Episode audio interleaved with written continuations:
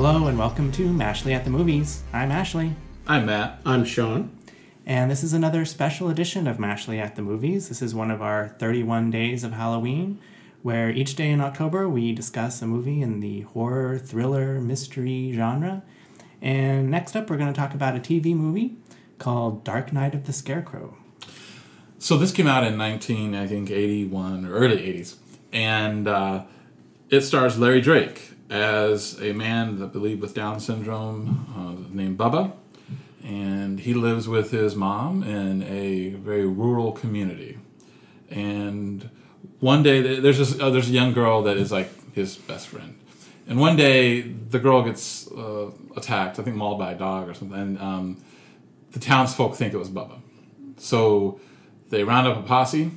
It's very ugly, and they basically he his mom tells him to hide inside a scarecrow outfit that's in the field out back, and he does. But the townsfolk catch up with him, and they they murder him, and then those town those same townspeople start getting murdered themselves one by one. So you're left wondering what's happening.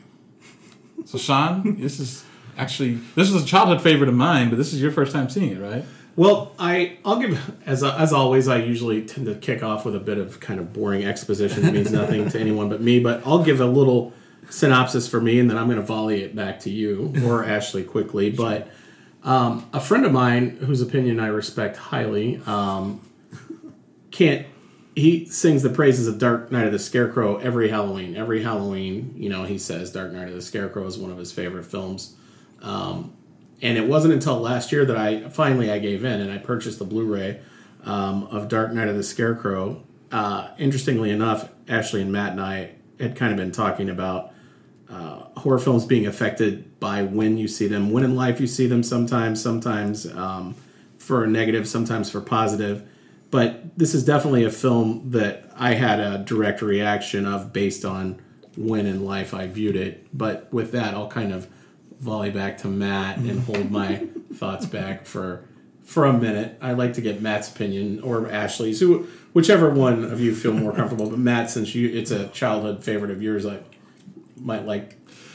Well, so first of all, um, this movie was really effective for me as a kid. I'll say, and, and even now. I mean, I when I see it now as an adult, um, it's maybe not quite as scary for me, but uh, um, it has echoes of what made it scary. And for one thing, I mean, um, sometimes there's nothing more frightening than your fellow man chasing after you, right?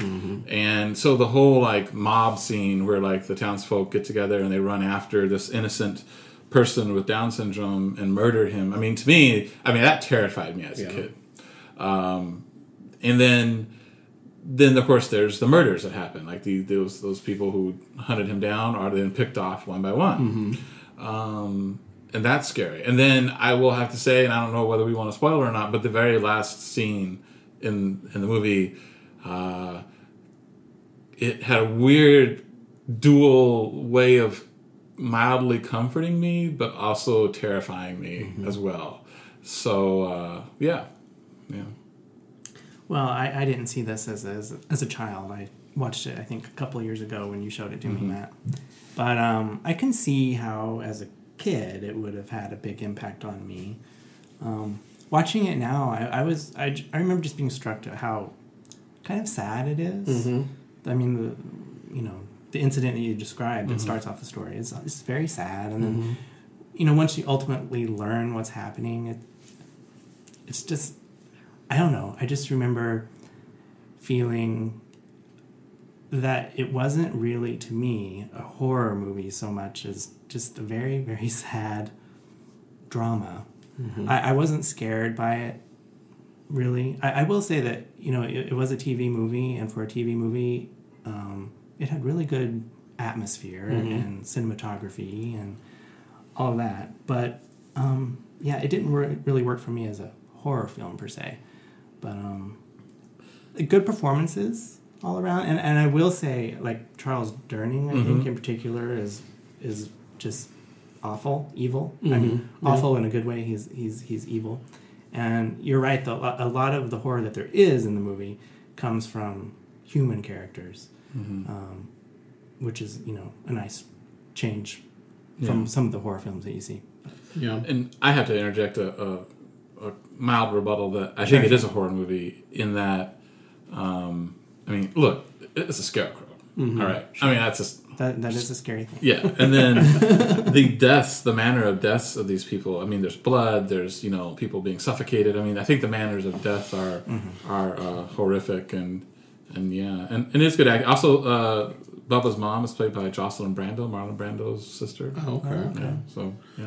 Yeah, I, um, as I said, my friend um, kind of gave me Dark Night of the Scarecrow, came with his highest recommendations, and I think there was a lot, a lot about the movie is is very impressive. I think one, like you guys have both mentioned, is it, it was a made for TV movie, which is, I mean, the production values on it, and it feels it feels like fall. I mean, if you watch, I mean, it's just basically bleeding like Halloween fall.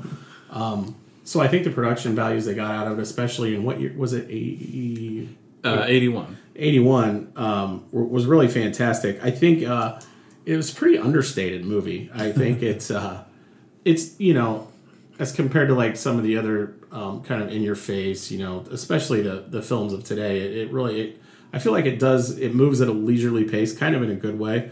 I mean, it's really very much like an EC comic, wouldn't you say? I mean, I think it follows kind of the same plot lines where you know a mob kills a presumably innocent person, uh, some type of phantom ghost, etc., takes its revenge on the town folk, and it, I think it follows like uh, the comics in, in a neat way like that. I just I liked it. I you know I did not dislike it. I just at this time at this point in my life, I'm in my early 40s at this point. I liked it a lot, but I, I mean, I wouldn't say it. it just it w- wouldn't resonate with me with me now as a classic. I think it was a it's a well made. The acting is great.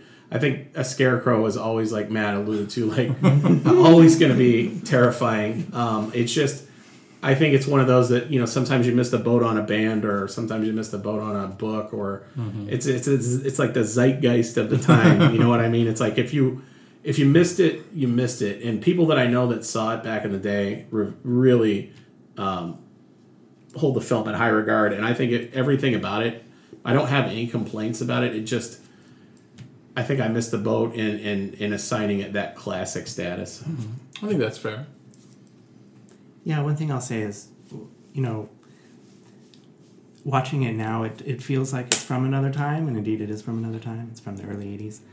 And in some aspects, that goes against it, but in some aspects, that's a positive. Yeah. It, it, I kind of like the feel of this world that the movie shows Yeah. and so I, I, I you know i got some pleasure out of just seeing the early 80s depicted um, and the environment that it that it portrayed i, I Yeah. so i like for that So you give it out of 10, Ashley? i'm going with a seven Sean. Hmm, it's tough because I hadn't really. I would say I, I would probably give it a seven as well. I think like bittersweet kind of sums it up for me too. It's almost like a bittersweet horror film. I think I'm probably gonna I'm gonna watch it again within the next. I'll watch it again within the next week. Just you know, just to get it back fresh in my mind. But it wasn't.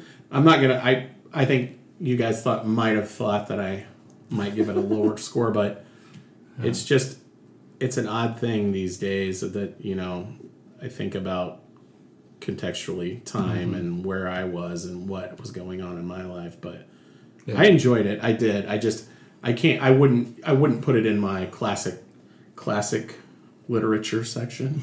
no, I understand. Um, I would give it an 8. oh okay So our score is a 7.3. Uh, it's on the tomato meter. Uh, critic score is rotten 50%. Audiences like it a little bit better at 64%. It's surprising because I I've, I know a lot of people that, that, that like it a lot. So Yeah. it's kind of a surprise. Yeah, you know, it is maybe a little past its time. Yeah. well, thanks for listening. thank you Thank you.